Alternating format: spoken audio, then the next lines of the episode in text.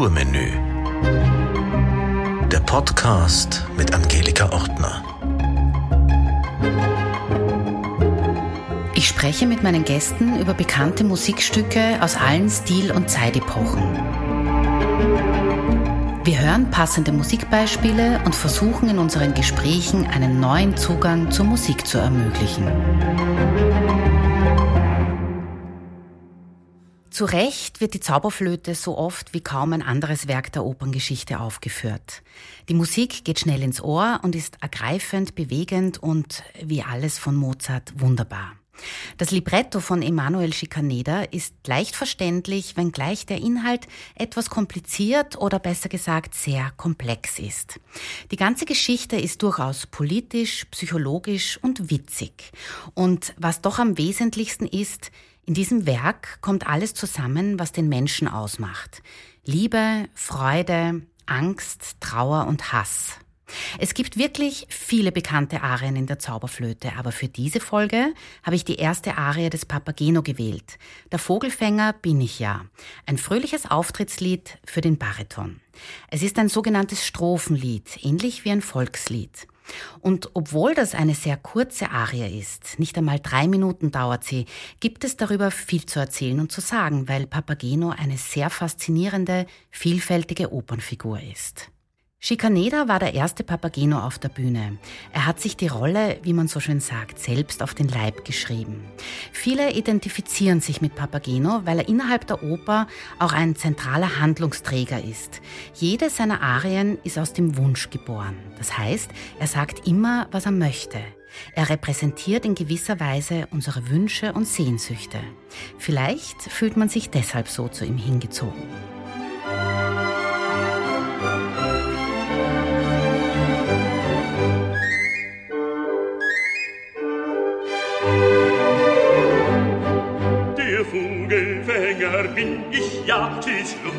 Auf Sassa. Ich Vogelfänger bin bekannt, bei alt und jung im ganzen Land. Weiß mit dem Locken umzugehen und mich aufs Pfeifen zu verstehen.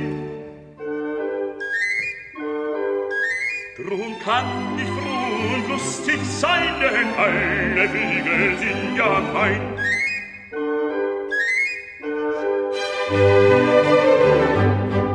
Der Vogelfänger bin ich, ja, dies Lustigkeit, so, so, so. Ich Vogelfänger bin bekannt, bei alt und jung im ganzen Land. Ein Netz für Mädchen möchte ich, ich bin sie dutzend weiß für Dann sperrte ich sie bei mir ein und alle Mädchen wären mein.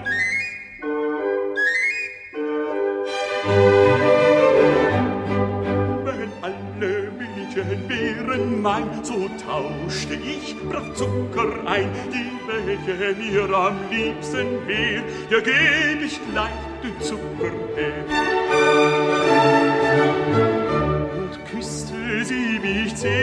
an, wär sie mein Wein und ich ihr Mann. Sie schlief an meiner Seite, ich wiegte wie ein Kind sie ein.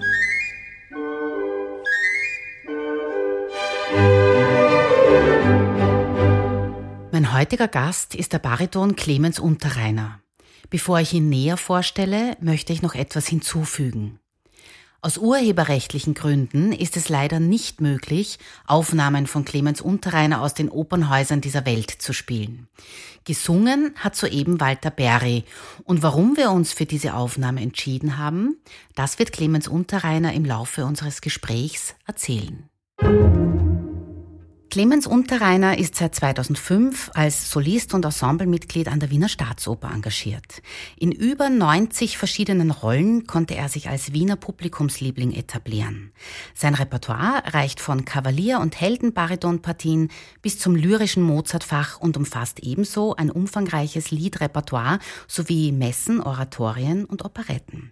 Ab 1. September 2023 wird Clemens Unterreiner die künstlerische Leitung bzw. Intendanz der Oper Burg Gas übernehmen.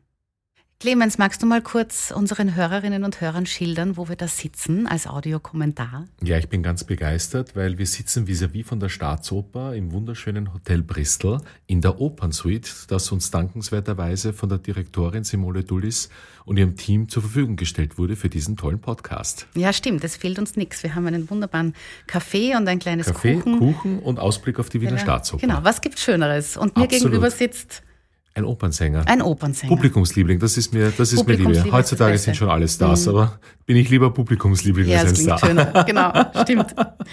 Du, bevor ich meine tiefgründigen Fragen auspack, frage ich dich mal so als Einstieg in unser Gespräch vielleicht etwas, was du noch nicht gefragt worden bist.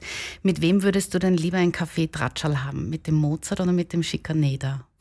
Das ist eine gute Frage. Am liebsten mit beiden natürlich. Aber naja, jetzt, wo ich ja Intendant der Operburg Gas dann sein werde, vielleicht dann doch wieder mit dem Schikaneder, der ja auch sein äh, The- Freihaustheater eben gehabt hat, jetzt Theater an der Wien, äh, um ihm zu fragen, wie war denn das damals als Intendant eines Hauses? Äh, wie hat man da das Publikum gebracht? Äh, wie hat man da Auftragswerke an zum Beispiel Mozart vergeben?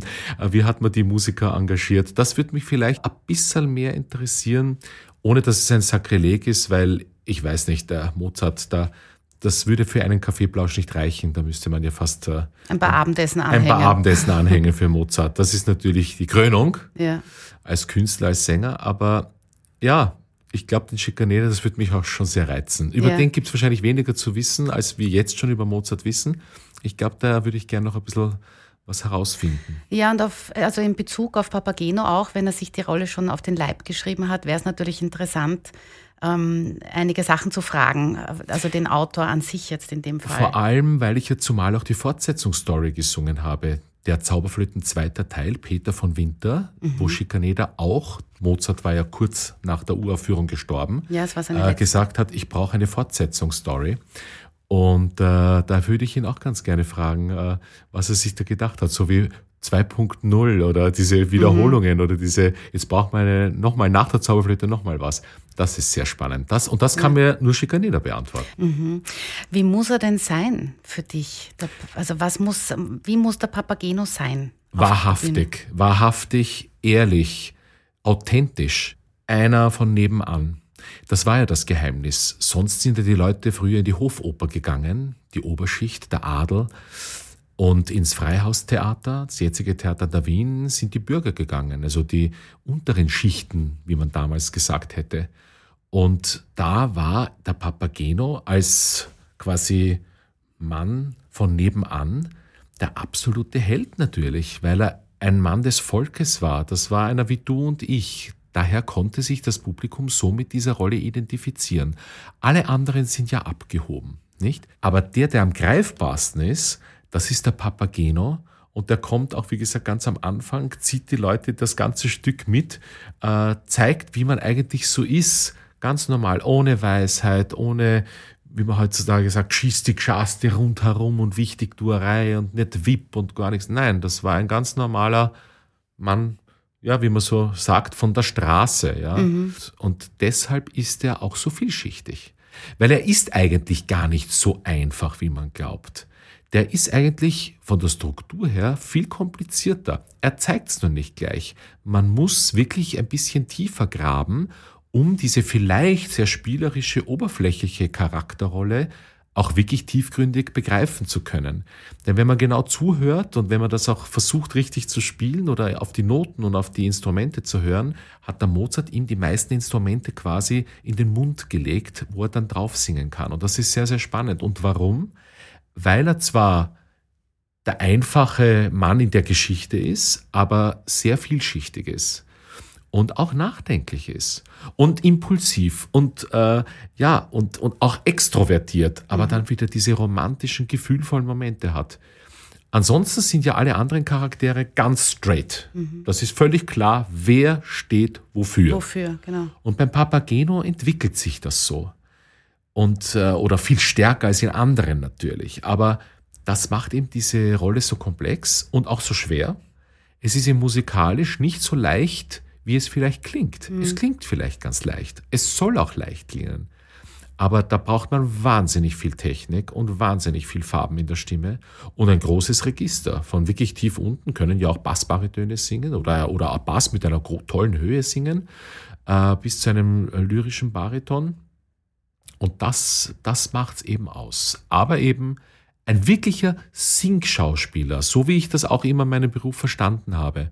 Ein Schauspieler mit Stimme. Mhm. Äh, weil heutzutage ist Rampentheater vorbei, da muss man sehr viel spielen, singen sowieso. Und mhm. das macht der Papageno. Die ganze Oper in Ja. Was mir jetzt ein bisschen gefehlt hat vielleicht, oder ich hätte vielleicht erwartet, dass du auch die Begrifflichkeiten witzig oder komisch hineinnimmst mhm. für ihn. Das ist jetzt gar nicht gefallen noch. Ja, weil das sowieso klar ist. Naja, was ist witzig, was ist komisch? Kann komisch nicht auch komisch äh, verzweifelt sein? Mhm. Ja, wenn er sagt, naja, wenn jetzt keiner kommt, dann hänge ich mich aber auf. Ja, äh, witzig. Ja, natürlich, wie er sagt, na, was, was willst du von mir? Ich, ich brauche ich brauch keinen Wein. Wer bist du? Der Prinz? Na, einer, der sich Prinz nennt, das ist ja eher zynisch. Ja, ja, ja wenn man das Textbuch ja, anschaut. Also, deswegen meine ich ja, also, witzig vordergründig, frö fröhlich, ja, eine Frohnatur. Mhm. Ja, ja, der fängt die Vogeln mhm. und äh, für die Königin der, Na der, Nacht und dafür bekommt er täglich Wein und, äh, und, und, und, Zuckerbrot mhm. und äh, das reicht ihm auch schon so. Und äh, dann freut er sich ist fröhlich, genießt die Natur, ist ein relaxter Mann, tiefenentspannt vielleicht. Aber er kann auch ein bisschen grumpy werden, wie man so schön sagt. Mhm. Auch wenn jemand auf den Wecker geht und sagt, nein, das brauche ich nicht, lass mich doch in Ruhe. Und, und auch, auch in diesen vielen verschiedenen Szenen, wo er sich eben so entwickelt. Das ist vordergründig oft so ein bisschen humorvoll. Wenn man aber tiefer hineinblickt, ist es eher dann vielleicht eine, ja, so ein Galgenhumor mhm. eben. Oder dieses ein bisschen Zynische, das durchkommt. Eigentlich das total Wienerische. Ja. Das ist es ja. ja. Und deswegen war das für mich als Wiener und als Wiener Bariton ist es auch meine Lieblingsrolle oder das, was ich auch immer singen wollte, schon als Kind, mhm. weil das eben, ja, meine Natur ist. Und äh, das bisschen granteln, das kann er ja wunderbar. Und ein bisschen sudern. Und das ist ihm nicht gut genug, er doch nicht. Naja, und lasst mich doch mit euren, mit eurer, mit eurer Besserwisserei und immer diese hehren Ziele und so, das ist mir viel zu kompliziert, brauche ich nicht. Er wird da eigentlich hineingezogen in diese Geschichte. Äh, da begegnet ihm der Prinz, Tamino, so, und plötzlich reißt er ihn mit in diese Geschichte hinein, ja, und dann wird er quasi mitgenommen, und das wollte er ja alles gar nicht. Und versucht auch diese Situation, und das meine ich ja, deswegen hat das Publikum die, diese Rolle auch so gern, weil das auch jedem so ein bisschen passiert im Leben, ob das jetzt beruflich ist oder privat ist.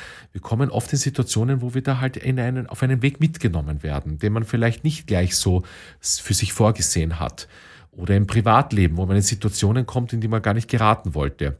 Wie begegnet man denen? Oft äh, fangen wir an zu lachen zum Beispiel, so aus Verlegenheit, ja, Verlegenheitslachen. Oder man ist besonders freundlich und besonders lustig. Da denke ich mir oft immer, denen, denen geht es gerade gar nicht so gut. Ja? Die mhm. versuchen das durch ihre Fröhlichkeit ein bisschen wettzumachen, die Traurigkeit. Denn Papageno ist einsam. Er ist einsam und traurig. Mhm. Und er möchte dutzendweise Kinder. Ja, er möchte halt auch Spaß haben, nicht? sagt mhm. er auch im Dialog. Ja. ja. Er möchte, ja, natürlich, also Sexualität, mhm. das ist auch ein ganz wichtiges Thema. Äh, das fehlt ihm. Und äh, deswegen spricht es auch die Leute so an, weil auch gerade in der heutigen Zeit, es gibt so viele Singles wie noch nie. Und äh, die sind sehr fröhlich und, und lustigste Leute, aber dann oft auch trotzdem sehr, sehr, sehr traurig und einsam. Das ist er auch. Und deswegen glaube ich, dass bei all dem, was wir so vordergründig sehen, der ist lustig, humorvoll, der so, aber blicken wir ein bisschen weiter dahinter und immer weiter und immer weiter und immer eine Schicht, wie eine Zwiebel. Und das fasziniert mich so an dieser Persönlichkeit, weil da entpuppt sich, was der für unglaubliche Facetten hat. Und nachdem der Schikanerer, ich habe ihn ja leider nie kennengelernt, aber alles, was man weiß von ihm, nicht, er war mal erfolgreich, dann war er wieder pleite und dann wieder das Theater, dann wieder, äh, also das war ja eine unglaubliche, ja, ein Überlebenskünstler, ja, auch sicher eine schillernde Persönlichkeit, was man auch so mhm. weiß. Naja, Mozart ja auch sowieso, also da haben sich auch die Richtigen ja auch getroffen. Ich glaube, deswegen hat der Mozart ja auch so wahnsinnig gerne eben für den Schikaneder diesen Papageno komponiert, weil er genau das nicht nur in sich, sondern auch im Schikaneder gesehen hat, wo er gewusst hat, dem kann er das auf den Leib äh, komponieren. Mein Gott, müssen das tolle Zeiten gewesen sein. Unglaublich. Und deswegen glaube ich, ist das eben so mannigfaltig. In den anderen Rollen, bei der Brillanz, die sie alle haben, und wo der Mozart wirklich für jeden Charakter, für jede Rolle ausgepackt hat, die Klaviatur der, der, der unglaublichen Intelligenz der Komposition, hat er da aber immer noch seinen, einen Schuss Wiener Schmäh mhm. hineingepackt. Und so wie der Wiener Schmäh ungreifbar ist, weil erklär einmal Wiener Schmäh, das kann man nicht erklären, das kann man nur, das spürt man oder man merkt es auch dann ja. gleich, wenn jemand den Schmäh auspackt. Und das ist bei Papageno. Und deswegen hat er eben so diese wahnsinnig vielen Schattierungen. Mhm. Du hast am Anfang gesagt, äh, was ist witzig, was ist komisch. Und er hat ja beides, weil äh, die Definition für mich persönlich ist jetzt, mhm. witzig ist einer, der Humor hat. Mhm. Das bringt das Textbuch natürlich mhm. für ihn mit.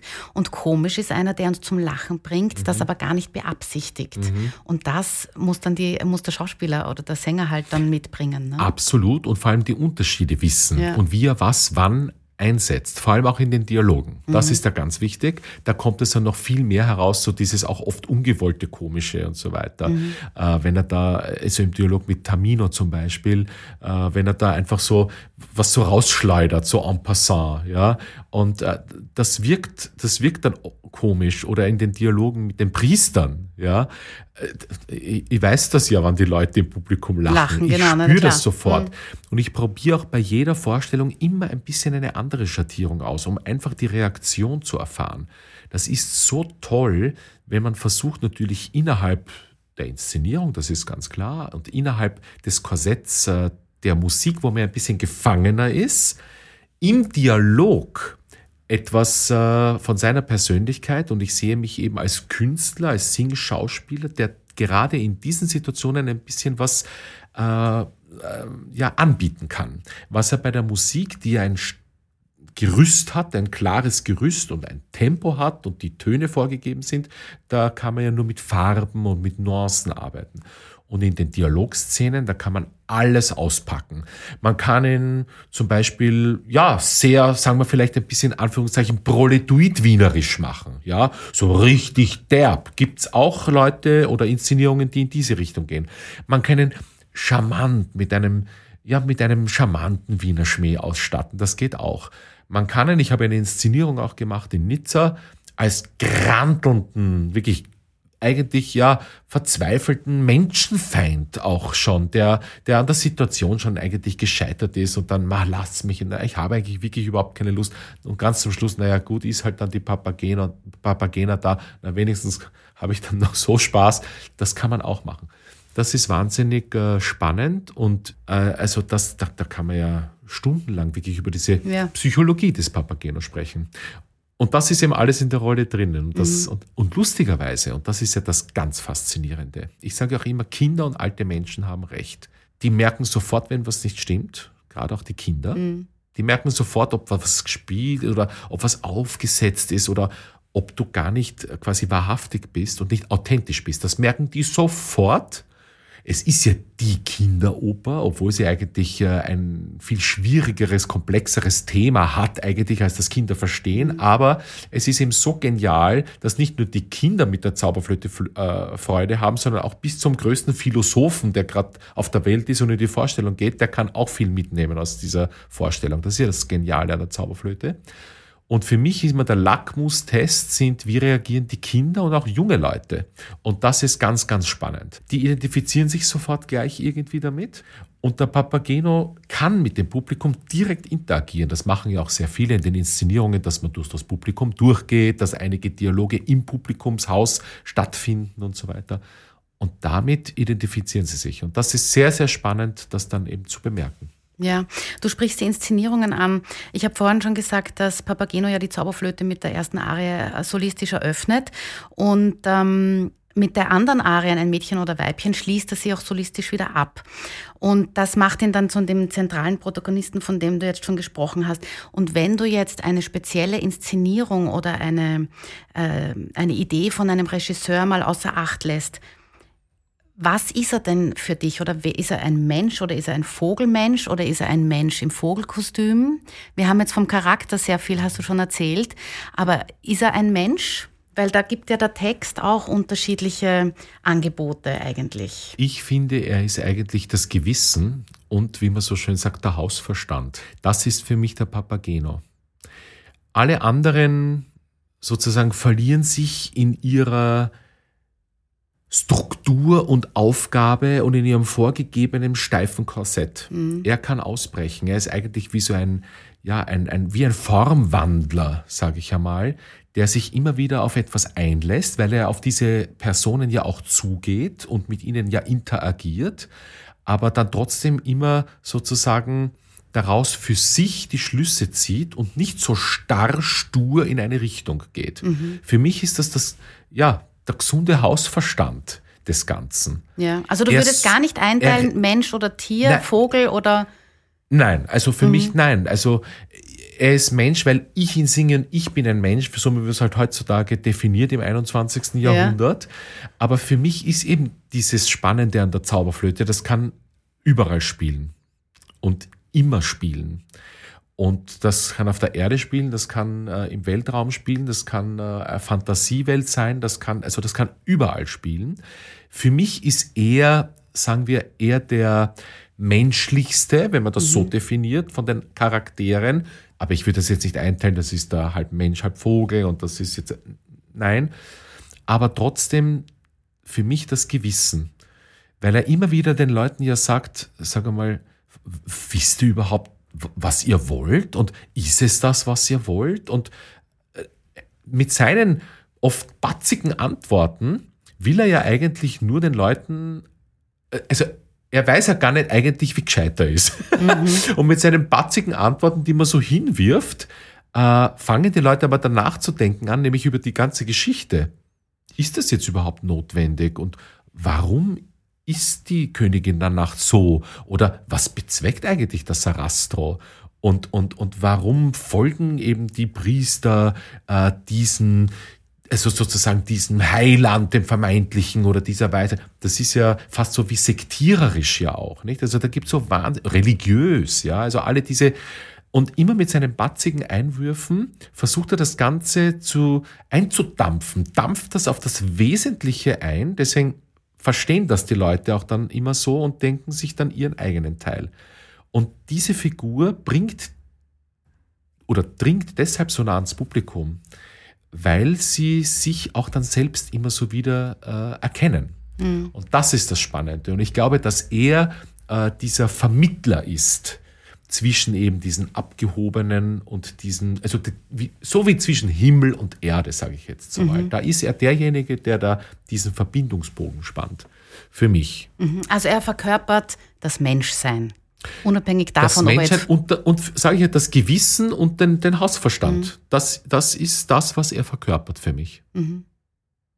Na schau, haben wir schön zusammengefasst, oder? Na, weiß ich nicht, schau mal. ja, ich hoffe, ja. Das ist, es ist ja für jeden sowieso anders und ja. das ist ja das Spannende. Es bedeutet auch für jeden ein anderer Charakter etwas. Ja, jeder, jeder identifiziert sich ja auch immer mit einem. Ich, ich sage bei Star Wars bist du Luke Skywalker oder Darth Vader. Ja, also jeder und lustigerweise äh, viele lieben Darth Vader, obwohl er der Böse ist. Also das ist ja ganz spannend. Es auch wird ja aber auch erklärt, warum er der Böse ist ja, wie sich das entwickelt hat. Absolut, aber ja. ich sage auch in einer Oper, äh, jeder identifiziert sich dann mit jemandem anderen, nicht? Mhm. Und das ist ja spannend. Ich habe mich halt lustigerweise bei der Zauberflöte als Kind halt, äh, ja, ja, in den Papageno verliebt, äh, diese Leichtigkeit, dieses Spielerische, dieses damals als Kind nicht begreifliche, was er vielleicht noch ausdrücken kann, aber halt so dieses direkte, dieses ja für mich verständliche kindliche eigentlich auch, diese kindliche Frohnatur, mhm. diese unbeschwerte kindliche Frohnatur. Und wollen wir nicht alle wieder Kind sein oder sollten wir manchmal nicht auch alle einfach Kind sein dürfen, so die, eigentlich diese ganz klare Logik. Frag einmal ein Kind bei komplexen Themen, ist das richtig oder falsch? Ist das gut oder böse? Ich glaube, die geben oft die gescheitesten Antworten, ohne jetzt dann kompliziert äh, äh, politisch korrekt und, und, und, und, und äh, wissenschaftlich äh, beschlagen zu antworten. Ja, weil sie unbeschwert sind. So ist es. Mhm. Und das ist der Papageno. Die erste Aufnahme, die wir gehört haben, war von Walter Berry. Ja. Du lächelst. Ja, ich lächle, weil ich damit aufgewachsen bin. Mit dieser großen Aufnahme Karl Böhm, wo der Walter Berry den Papageno singt. Damit bin ich als Kind aufgewachsen. Und lustigerweise, ich habe, weil ich ja natürlich ein Knaben, also Knabenstimme hatte, und da war ich Knabensopran und habe damals, weil ich das nicht verstanden habe, Königin der Nacht, ich habe immer gesagt Königin in der Nacht, weil das ist ja auch das Plattencover mit diesem tollen Sternenhimmel. Sternenhimmel, ja. Und da habe ich gesagt, das ist die Königin, ich habe ein bisschen gezuzelt sogar damals noch, das ist die Königin in der Nacht. Und dann habe ich die Königin im Original mit den Koloraturen auch nachgesungen. Also mich hat auch die Königin in der Nacht so fasziniert. Und natürlich wie jedes Kind der Papageno Vogelfänger. Ja. Das ist lustig. Und dieser Schalk, den der Walter Berry in der Stimme hatte, das hat mich damals schon so angesprochen. Und also, wenn man ihn kennt, ja, wie der immer aus den Augen geblitzt hat, ja. Mhm. Und diesen Schalk, den er gespielt hat und den er auch in der Stimme gehabt hat, ja, also unglaublich. Und, und ein Bassbariton eben auch, was man, was sehr gut für diese Rolle ist, ja. Äh, weil er eben auch so dieses erdige, fundamentale hat in der Stimme, ein bisschen diese Schwärze auch und trotzdem diese leichte Höhe, ist ja ganz klar, Barry hat eine tolle Höhe. Äh, also hat, also mhm. perfekt natürlich auch. Ja, du sagst, du bist mit ihm aufgewachsen. Ich ja. war ein totaler Fan als Kind von Christian Bösch. Ja. Da gibt's ja auch einen wunderbaren äh, Mitschnitt, einen Film ja, eigentlich, ja. Äh, wo er auch mit dem Publikum, also mit den Kindern spricht ja. und immer wieder aus der Rolle heraustritt. Er ist ja auch ganz berühmt geworden natürlich. Dadurch, auch als der Papageno, das war er auch. Ja. Mhm. Also das ist ja für jede Generation immer ein bisschen was anderes. Der Christian Bösch hat irgendwie, ich finde das ganz toll, der hat quasi diesen Absprung geschafft vom Künstler anscheinend zu einem wunderbaren Leben in Südamerika wo er trotzdem eben noch seiner Leidenschaft frönt und auch dann, also dort auch quasi unsere Kultur oder unsere Musik dort auch verbreitet und, und auch den Leuten dort äh, eine Chance gibt und, und auch einen tollen Horizont gibt, ja. was ich weiß mit seinen Konzerten. Großer Kulturvermittler, ja, ja. damals absolut. wie heute. Na, absolut, toll, toll. Ich möchte gerne eine Aufnahme von Erich Kunz aus dem Jahr 1993 kurz anspielen.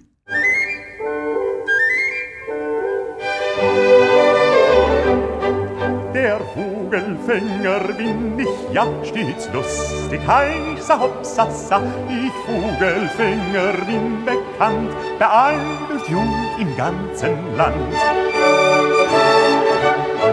Weiß mit dem Locken umzugehen und mich aufs Pfeifen zu verstehen. Drum kann ich froh und lustig sein, denn alle Vögel sind ja mein.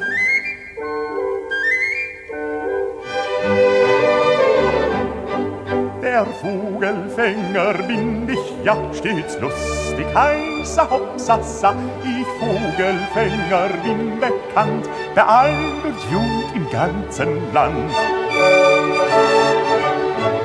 Ein Netz für Mädchen möchte ich, ich fing sie dutzend weiß für mich.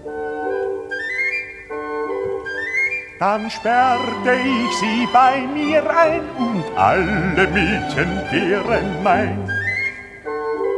Dem möchte ich so gern zuschauen, weil ich finde, der singt mit so viel Schalk in der Stimme. Okay. Und das hört man, ohne dass man ihn sieht. Mhm. Das macht es für mich so charmant, diese okay. Aufnahme. Es, es, beschämt mich ja über so große, wunderbare Vorbilder und die Helden meiner Jugend überhaupt da sprechen zu dürfen.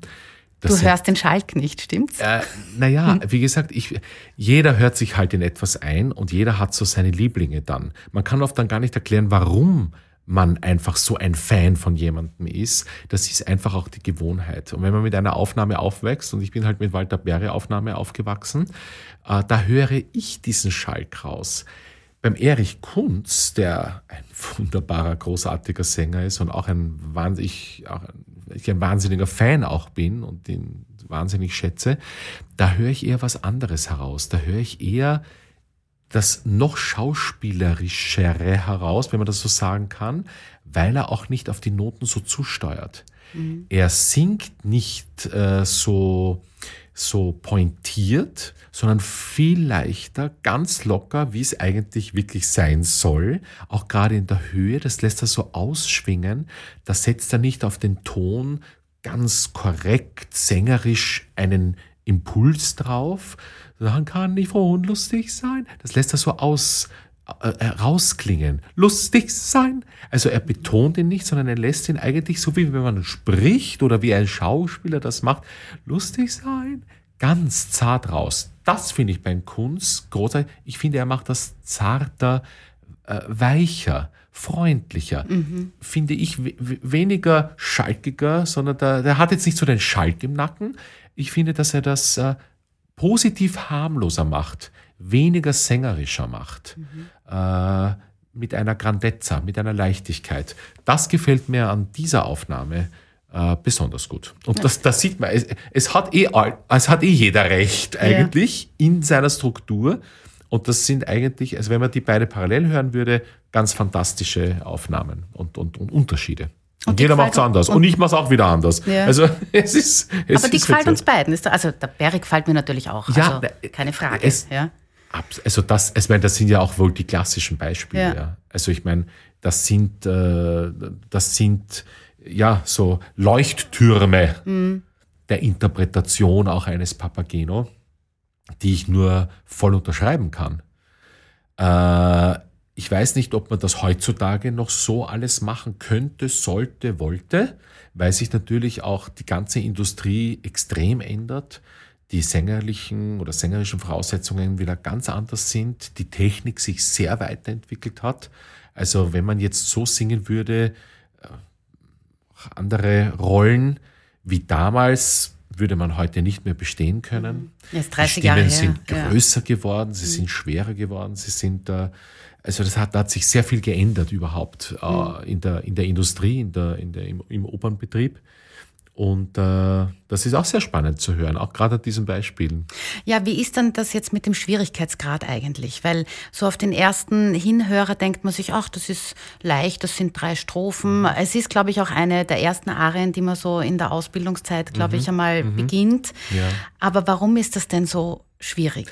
Also ich mache ja auch Meisterkurse und habe auch Schüler und ich äh, für mich ist ganz wichtig, Mozart ist sowieso immer Pflicht, ja, so wie Lied immer Pflicht ist und ich hasse ja auch diese Schubladisierung, sondern am Anfang einer Ausbildung und bei jungen Stimmen ist es ganz wichtig, dass man einfach mal wirklich sieht, wie reagiert die Stimme in allen Fächern und allen äh, Komponisten und Sprachen.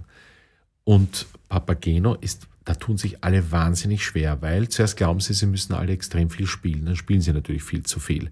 Dann gehen sie wieder von der Technik weg. Äh, dann gehen sie wieder von, dann schlägt das wieder auf die Stimme. Dann werden sie wieder fest. Ja, also äh, es ist technisch insofern schwierig, weil ich ja gesagt habe, die Stimme geht wirklich von einer Tiefe bis hinauf in eine leichte Höhe. Äh, da muss die Stimme wahnsinnig beweglich sein gerade beim Papageno. Und vor allem, es kommt dazu, er spricht sehr viel. Und da ist immer das Problem, es können Leute ganz toll singen, aber sie haben nie Bühnensprechen gelernt. Meine ersten Lehrer haben gesagt, Clemens, du wirst noch sehen, es ist jetzt anstrengend, das Sprechen zu lernen und mach das Bühnensprechen und mach eine Sprechausbildung auch parallel dazu und mach auch Bühnenspiel und da wirst sehen, du, du wirst uns noch dankbar sein. Und sie haben recht gehabt, weil ich habe ja auch viel Operette gemacht und sehr viel Lied gemacht und eben auch äh, Opern mit Rezitativen. Und wenn man dann nicht sprechen kann, dann hat man ein Problem, weil dann geht das immer zu Lasten der Gesangsstimme und dann geht die Qualität auch während einer Vorstellung des Gesangs runter. Ich bemerke das leider immer wieder bei großartigen Kollegen, die fantastisch singen, aber sobald sie zum Sprechen anfangen, entweder man hört sie nicht oder sie drücken dann so drauf, dass sie dann leider wieder auf die, auf Kosten der Qualität ihrer Singstimme sich dann durch den Abend quälen. Äh, ich sage das jetzt mit höchster Wertschätzung, äh, weil äh, das kritisiere ich überhaupt nicht. Ich merke es halt einfach nur und dann auch, ich will nicht Mitleid, das ist ja arrogant, aber ich finde es einfach schade. Und das ist das Schwierige beim Papageno. Du brauchst eine unglaubliche Präzision einer Technik, um eben diese ganzen Schattierungen einsetzen zu können. Eben dieses spielerische Leichte, eben diese Töne ein bisschen Achtung wegzuwerfen im übertragenen Sinn, eben sich nicht draufzusetzen. Darum kann ich froh und lustig sein. Nein, da brauche ich kein, das ist kein Alarmi, ja, ja. sondern lustig sein. Das muss, das muss fliegen. So wie wenn er spricht, ja, das ist es ja, der Papageno. Mhm. Und äh, dann muss man aber auch wirklich äh, richtig Gas geben. Also bei, beim Duett, bei Männer, welche Liebe fühlen, das ist nicht so leicht. Das ist ja ein irrsinniges Legato, ja.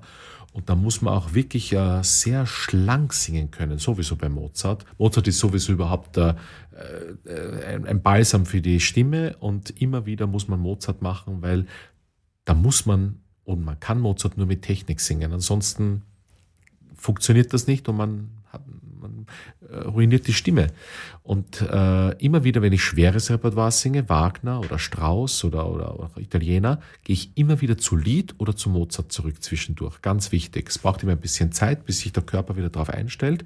Und dann ist das so wie ein Service. So mhm. wie man ein Auto jedes Jahr zum Service bringt, muss man auch Mozart singen. Und ich sage noch einmal, es ist schwer zu singen, der Papageno. Auch diese Strophenlieder sind wahnsinnig schwierig, weil es ist dreimal dieselbe Melodie, das nennt man Strophenlied, aber ein dreimal ein anderer Text. Äh, das mögen auch Schauspieler nicht, wenn sie dann Raimund machen, zum Beispiel immer so diese Strophenlieder, dann kommen Couplets, sie auch komplett, durch, bei den Couplets mhm. kommen es auch wieder komplett durcheinander, ja. weil sie halt dann, dann irritiert sie lustigerweise die Melodie oft beim Text. Uns irritiert oft dann der Text beim Singen, ja, das ist ganz lustig. Äh, mir fällt auch erst der Text ein, oft, weil ich ein unglaubliches Repertoire auch schon singe und gesungen habe, wenn ich die Melodie höre. Ich höre die Melodie und dann fällt mir der Text dazu ein. Also der Text ist auch für mich äh, äh die, das Gerüst, wo ich mir, Entschuldigung, die Melodie ist das Gerüst, wo ich mir den Text merke. Und das ist bei Papageno ganz wichtig, weil der redet so viel und dann hat er die Strophenlieder, wo er aufpassen muss, dass er nicht sich verheddert und irgendwie plötzlich einen falschen äh, Text singt. Und es muss immer leicht, leicht, leicht, locker, je nachdem wie die Stimmung ja. ist. Und äh, ganz zum Schluss zum Beispiel, ja, mit der Papagena, das Duett, das ist sehr schnell und, und, und flockig und äh, da muss aber auch Gas geben. Oder auch in der Szene mit dem äh, Tamino. Also das ist so vielschichtig, was man da machen muss. Es ist zwar jetzt vielleicht körperlich von der Stimme her nicht so schwierig natürlich wie ein Telramund, das ist klar. Also mhm. wenn ich jetzt im Lohngrin den Telramund singe, also da komme ich richtig das ist stimmlich von der Rolle und von dem Anspruch her natürlich schwieriger. Aber ich kann viel statischer das angehen. Und beim Papageno, weil der ständig in Bewegung ist, ja, da müssen die Füße tanzen, das, da müssen, der muss beweglich sein und rauf und runter und, und, und ins Publikum und rein und reden und raus. Da kommt man richtig außer Atem durch das viele Spielen. Da muss man spielen. Der, sitzt, der steht nicht da und singt. Na, das kann der Sarastro machen oder da kommt die Königin raus und, und, und ihre Koloraturorgel packt sie da aus und feuert ihre Koloraturen ab. Äh, aber der Papageno muss ununterbrochen äh, unterwegs sein und um die Leute herumtänzeln, ja, so wie er seinen roten Faden so spannt um die Leute. Und das macht es anstrengend. Mhm. Aber, und das sage ich immer, es ist so gemein. Die Königin der Nacht singt hinauf und um ihr Leben, der Sarastro singt hinunter und um sein Leben und den meisten Applaus kriegt der Papageno. Ja. Und das ist so, weil er eben, ja, der bedient eh alles. Es ist jetzt vielleicht nicht die schwierigsten Koloraturen und die, die tiefsten Bläser. Aber es ist, es ist so dankbar. Es ist eine dankbare Rolle. Aber man darf es eben nicht unterschätzen. Und deswegen gefällt mir das nicht so gut, wenn viele Regisseure glauben, das kann man so en passant jemandem anvertrauen, der halt ein bisschen eine Stimme hat oder halt so ein bisschen irgendwas spielen. Also spielen ja, aber da habe ich immer ein bisschen ein Problem. Denn es gibt, und das hat uns ja auch Hollywood vorgemacht und schon die alten äh, Studios, da gab's die Schauspieler, die fantastische Stimmen gehabt haben. Die haben alle tanzen können, spielen können, singen können. Und selbst wenn man diesen Maßstab ansetzt und man besetzt einen Schauspieler, was ja auch sehr spannend sein kann und sehr gut ist, aber der muss bitte eine Stimme haben und der muss bitte singen können. Ansonsten finde ich das nicht so wirklich berauschend. Und da denke ich immer an eine sehr lustige Geschichte, wo man halt darüber diskutiert hat und mich eine Dame angesprochen hat und gesagt hat, na ja, aber entschuldigen Sie bitte, also der, der, der, der, der Schikaneder, der konnte ja nicht singen. Und ich meine, entschuldigen Sie, also das muss man mit einem Schauspieler besetzen, der war ja auch Schauspieler und der konnte ja auch nicht singen, das ist doch wunderbar. Und dann habe ich der Dame gesagt, ja, aber entschuldigen Sie, kennen Sie nicht auf YouTube diese historischen Aufnahmen? Das kann doch jeder nach, nachschauen. Und entschuldigen Sie, der konnte singen, das hört man doch. Also diese Aufnahme mit Schikaneder, also die ist ja, haben Sie das nicht gehört, Knefrau? Hat er dir das glaubt? Nach fünf Minuten kam sie zurück und hat mich ganz böse angeschaut und gesagt, na, da wird es ja wohl keine Aufnahme zu Mozarts Zeiten gegeben haben. Ich gesagt, sehen Sie, gnädige Frau, woher wollen Sie wissen, ob Schikaneder singen konnte oder nicht? Und außerdem glauben Sie mir, so blöd war der Mozart nicht. Wenn er so komponiert hat, und das ist anspruchsvoll komponiert, wird der singen haben können. Sonst hätte er das ganz anders strukturiert. Ich weiß zwar nicht, wie die Stimme geklungen hat, aber er war nicht nur Schauspieler, er war auch Intendant und er war Sänger und er war alles. Und es gibt tolle Schauspieler, die eine tolle Stimme haben. Und ich gehe davon aus, dass er eine tolle Stimme hatte und zumindest richtig singen konnte und das wertgeschätzt hat. Und darum geht's mir ja eigentlich nur. Also so viel zum Thema, wo, wo, wo, ja, wo man trefflich, humorvoll mit ein bisschen Schmäh äh, streiten kann. Wie ist das mit dem Pfeiferl? Ja.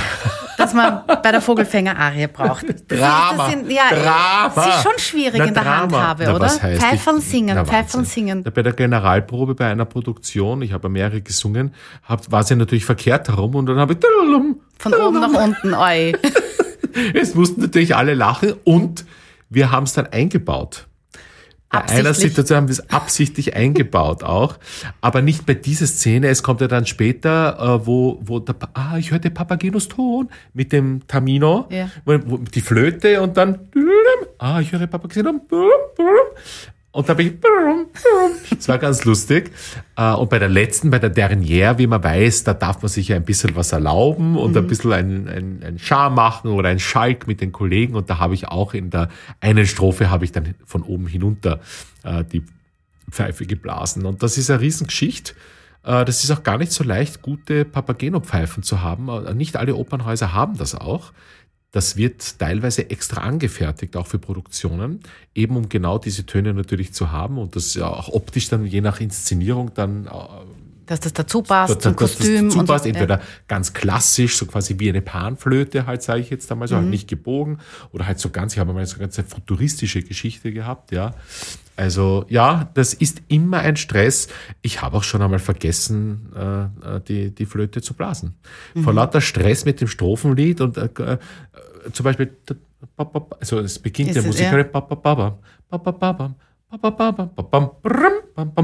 habe ich vergessen. Habe ich hab gedacht, da hätte da, warum spielt das Orchester? Also Jesus, ich bin Ich das. bin dran. Also äh, äh, es ist, Ja. ich sage ja, der Papageno hat viel zu tun und oft ist es ja so, dass man auch einspringt und ich habe das ja auch an der Volksoper gesungen. Das ist ja das Tolle. Mein Gott, ich als ein Wiener und als ein Wiener Bariton durfte das an beiden Häusern singen. Das ist natürlich schon toll. Und das sind ja auch ganz unterschiedliche Inszenierungen und das hat auch an der Volksoper so viel Spaß gemacht und natürlich an der Staatsoper. Und ich habe es leider nie im Theater an der Wien gesungen. Das wäre natürlich halt toll, wenn es da mal irgendwas gibt. Äh, Ja, kommt vielleicht noch. und Papageno darf auch alt sein. Der kann jung sein, der kann alt sein. Also das war lustig. Das Pfeiferl, das ist schwierig. Da sind schon viele gescheitert und haben sch schlecht rein. Man muss auch wirklich sehr konzentriert äh, jeden, eins, jede einzelne Pfeife treffen. So diese und eins fehlt, ja, Ja, wenn man das dann so schlecht. wegschmeißt. Ja. Das muss wirklich, das muss man wirklich trainieren. Üben, gell? Ja. Und ich habe auch mit echten Vogeln gespielt, die aus dem Käfig kommen und die dann fliegen und die sich dann im besten Fall wieder auf meinen Arm setzen müssen und so weiter. Also da kann viel Vieles passieren. Aber das macht nichts. Das ist lustig. Da muss man einfach spielen und einmal ist mir die Taube weggeflogen und weiß nicht, kam dann lang nicht mehr und, und die Pfeife natürlich auch einmal, einmal vergessen, ja, und dann das, das Kostüm ist so wichtig natürlich und Ja. auch die Garderobe, äh, dass die auch immer schauen, ob man alles dabei hat und Ja. die Requisiten. The show must go on. Also die Symbolik von dem Pfeiferl, ähm, äh, er pfeift ja wohl den Mädchen nach damit, ja? Mhm. Äh, macht ihn das zum Hallodreh oder zeigt das irgendwie so um, seine Entdeckerlust mehr? Beides. Äh, äh, erstens einmal, er lockt, er lockt ja die Vögel an damit. Also das ist ja ein Berufsgegenstand. Mhm. Er pfeift, so wie ein Jäger, der den Hirsch nachmachen kann und röhrt, der lockt den Hirsch an, den, Brumpf, den Brumpfschrei. Oder auch bei der Entenjagd, äh, da hat man die Ententröten, mhm. die Entenpfeifen und da, er hat die Vogelpfeife. Damit lockt er die Vögel an. Das ist eigentlich ein Berufsgegenstand. Er ist ein Jäger. Ja. Und er lockt mit der Pfeife das an. Im vordergründigen Sinn. Natürlich kann man hineininterpretieren, und das würde natürlich auch passen, dass das auch zeigt irgendwie, ja, da pfeift er natürlich den heutzutage Mädeln nach und den Burschen nach, wem auch immer man dann nachpfeifen möchte. Ich sage ja, er hat einen Schmäh, sicher also vielleicht auch ein Hallo-Dreh. Er sagt ja auch, er ist ja nicht abgeneigt und möchte ja auch einmal seine ja, Bedürfnisse halt haben, ja, seine mhm. lustigen Bedürfnisse ausleben und so weiter. Und er differenziert aber auch zwischen Mädchen und Weibchen. Ja, das sowieso auch, ja. nicht? Und dann, naja, das ist ja das Lustige, wenn die Papagene natürlich sich als altes Weiberl natürlich. Mhm. Naja, gut, also wenn es sein muss, nehme ich auch, er, er, er wird auch sie nehmen, das alte Weiberl, mhm. ja. Das meine ich ja. Das ist auch wieder so ein Punkt, wo er dann versucht mit Humor, naja, gut, dann nehme ich halt auch dich und ich bleibe dir treu, äh, solange ich kein jüngeres Weiberl finde. Also eigentlich alles super sexistisch eigentlich heutzutage, ja. ja so. Aber das zeigt ja auch eigentlich, wie einsam und traurig er eigentlich ist. Und dieses Pfeifen, ja, man merkt das ja oft, so viele Playboy-Typen, die da tolle Sprüche ablassen und so. Und wenn dann eine gestandene Frau hingeht und ihnen den richtigen Satz sagt, dann werden die plötzlich ganz klein und ganz schmähstadt. Mhm. Ja, ich glaube, das ist wäre vielleicht beim Papageno auch so. Ja, der ist so da, ha und da und ich hab, krieg alle Frauen und die Mädeln und die Weiberln und und alles und ha, dann nehme ich da alle. Aber wenn ihm dann eine Parole bildet, dann wird plötzlich, ja, oh, oh, wirklich kriege ich, also das ist ja schon auch drinnen. Ja. Aber ja, natürlich. Also ich finde, die Pfeife ist natürlich auch eine Symbolik, das ist klar. Es ist aber auch ganz spannend, weil auch in anderen Opern, da sind Pfiffe ja auch äh, dem Teufel auch äh, zugeschrieben. Ja, also wenn mhm. wir Mephistophele denken zum Beispiel, diese, diese, diese Pfiffe, äh, wo man entweder sozusagen den Teufel herbeipfeift oder das Unglück versucht. Also das ist ja ganz, ganz spannend, symbolbehaftet. Das könnte es auch sein, ja, also dieser Pfiff, ja, äh, de, des Schicksals, ja, das hat, könnte man auch hineininterpretieren. Das ist ja das Spannende bei Oper überhaupt und bei den Stoffen. Äh, es, es gibt ja uns ja auch eine Richtung vor, aber auch mit den Inszenierungen. Deswegen finde ich das auch ganz toll, was viele Regisseure auch wirklich Neues erfinden können. Manchmal tun sie mir fast schon leid, weil es gab alles schon so perfekt und so toll erzählt und sie müssen sich immer noch einmal etwas Neues einfallen lassen. Und manchmal finden sie ja wirklich noch einmal einen neuen Erzählstrang und noch einmal eine neue Symbolik, die man noch nicht gesehen hat. Das wird dann spannend und faszinierend. Was ich als Kind schon komisch gefunden habe, weil wir vorher über die Ehrlichkeit der Kinder gesprochen haben. Wir haben Papageno und Papagena und haben aber nicht Tamino und Tamina, sondern Tamino und Pamina. Und das passt irgendwie nicht zusammen. Es passt aber dann zusammen, wenn der Papageno mit der Pamina das Duett singt zum Schluss bei Männern, welche Liebe fühlen. Hast du das schon einmal überlegt, warum das so nicht stimmt? Ich habe mir das, ne, also ja, ja, es also tut bitte. mir leid, dass ich höre das nicht zum ersten Mal. Aber na, absolut eine, eine absolut berechtigte Frage, eine sehr gute Frage. Für mich, Papageno, Papagena ist klar. Diese kurze Sequenz, die der Papageno mit der Pamina hat, bei Männern welche Liebe fühlen und sie trotzdem in einer ganz anderen Welt dann auch ist mit ihrem Text. Dieses, was gibt es Schöneres eigentlich, wenn man, wenn sich Liebe verbindet, mhm. ja, also vom Text auch her. Ich finde, man muss das heutzutage auch wirklich allumfassend sehen. Das war halt damals nicht so, dass man Mann und Mann und Frau und Frau. Für mich ist das, für mich ist es aber auch so komponiert, musikalisch, dass das auf einer Ebene ist wenn man das jetzt umtexten würde, es würde ehrlich gesagt jetzt gar keinen großen Unterschied mehr machen, soll es auch gar nicht machen. Ja. Und deswegen finde ich das auch so faszinierend. Mann und Mann und Frau und Frau oder Weib und Weib. Deswegen ist ja Musik so unglaublich mhm. wichtig im Zusammenleben. Das heilt alle Wunden und bringt eigentlich alle eigentlich in Liebe zusammen. Und äh, da glaube ich eben, dass die Pamina sozusagen eine Vorstufe zu seiner absoluten Traumfrau Papagena ist, mhm. die halt wirklich dann besonders zu ihm passt, ja. Auch wieder großes Thema, ne? Mhm. Standesgemäße ja, ja, Heirat und passt was und, und, und, und Schichten und so weiter. Immer noch heutzutage leider oft ein Thema. Aber das mit dem Stand, dass eben die Prinzessin mit dem Diener, beziehungsweise Mann und Frau, also alle mhm. sind in dieser Arie, also jetzt in der Arie bei Männern, welche mhm. Liebe fühlen, nicht in der Papagen, also in der mhm. Schlussarie, mhm. sind ja gleich. Mhm. Ja, so wie du sagst. Können wir Schikaneda als Feministen bezeichnen dadurch? Weil gerade in der Zeit, wo die Frau in der Gesellschaft eigentlich nicht gleichgestellt war, ist sie das in dieser Arie. Ich würde eher sagen, als Humanisten auch, überhaupt, ja, als, schön, als, ja. als, generell, weil ich, ich habe auch immer so das, für mich war sowas immer so selbstverständlich eigentlich in der Struktur, dass ich das immer noch so schad finde, wenn man überhaupt in solchen Kriterien denken muss. Mhm. Ja, so quasi, äh, ich, vielleicht, ja, kann sein, absolut. Ich glaube, dass es ihm überhaupt um Gleichstellung der, der, der Schicht und der Stände äh, ging, mhm. äh, dass er eben gesagt hat, naja, das haben wir in vielen Mozart mit der mit also Nozze di Figaro zum ja, Beispiel natürlich. auch nicht. Also überhaupt diese, ja. diese ganze Struktur und Hierarchie, mhm. diese Durchbrechung der Hierarchie, ja, also nur Liebe zählt, ja, wahre Liebe zählt mhm. und dann, und dann passt man halt zusammen, egal wo man herkommt. Absolut. Sollte man sich auch als Beispiel eigentlich nehmen. Äh, das sind, äh, das waren ja auch immer sehr gesellschaftskritische Geschichten, nicht? Also durch die Zensur ist ja auch die Nozze di Figaro so auch gar nicht durchgegangen, nicht mhm. damals. Also das sind schon da wurde schon auch, ich glaube jetzt eher nicht, äh, da ging es wahrscheinlich eher nicht um Gleichberechtigung, sondern eher um die Standesunterschiede zwischen Adel und Bürgertum oder Klerus und Adel und Bürgertum und so weiter als ob Gleichberechtigung, Frau, ich glaube, das war damals noch ein bisschen ein geringeres Thema. Ich weiß nicht, wie gleichberechtigt keines. Mozart äh, hm. die Frauen gesehen hat, das kann ich nicht beantworten. Aber da sieht man, wie unglaublich äh, spannend das ist, dass ein Thema, das vielleicht damals anders gemeint war, immer noch aktuell ist und immer noch gilt.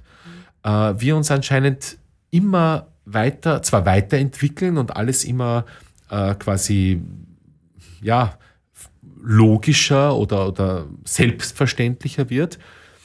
Aber die Welt besteht eben aus Unterschieden. Ich bin auch gegen Gleichmacherei, jetzt nicht falsch verstehen, ja, aber alles gleich zu nivellieren, äh, ich glaube, dass, dass das funktioniert, also wenn man die Welt und das Universum oder die physikalischen Gegebenheiten, also das funktioniert so jetzt nicht immer. Äh, ich bin aber der erste Verfechter, der diese von Menschen erzeugte Ungerechtigkeit und diese von Menschen oder durch Politik oder durch Religion äh, Diskriminierungen und, äh, und Unterdrückungen und so weiter. Na, da bin ich der Erste, der sagt, lösen wir das auf. Und, äh, und die Musik hilft uns dabei, nimmt uns auf diesem Weg mit, oft auch verklausuliert, auch vom Texten her, auch von der Musik her und nimmt uns auf diesem Weg, äh, diese, Ungleich, diese Ungerechtigkeiten und diese Ungleichheiten aufzulösen. Das auf jeden Fall. Und das ist auch die Botschaft der Musik, an die viele, die viel mehr hören sollten. Ja. Dann hören wir uns dieses schöne Liebesduett mal an von äh, Walter Berry und Gundula Janowitz.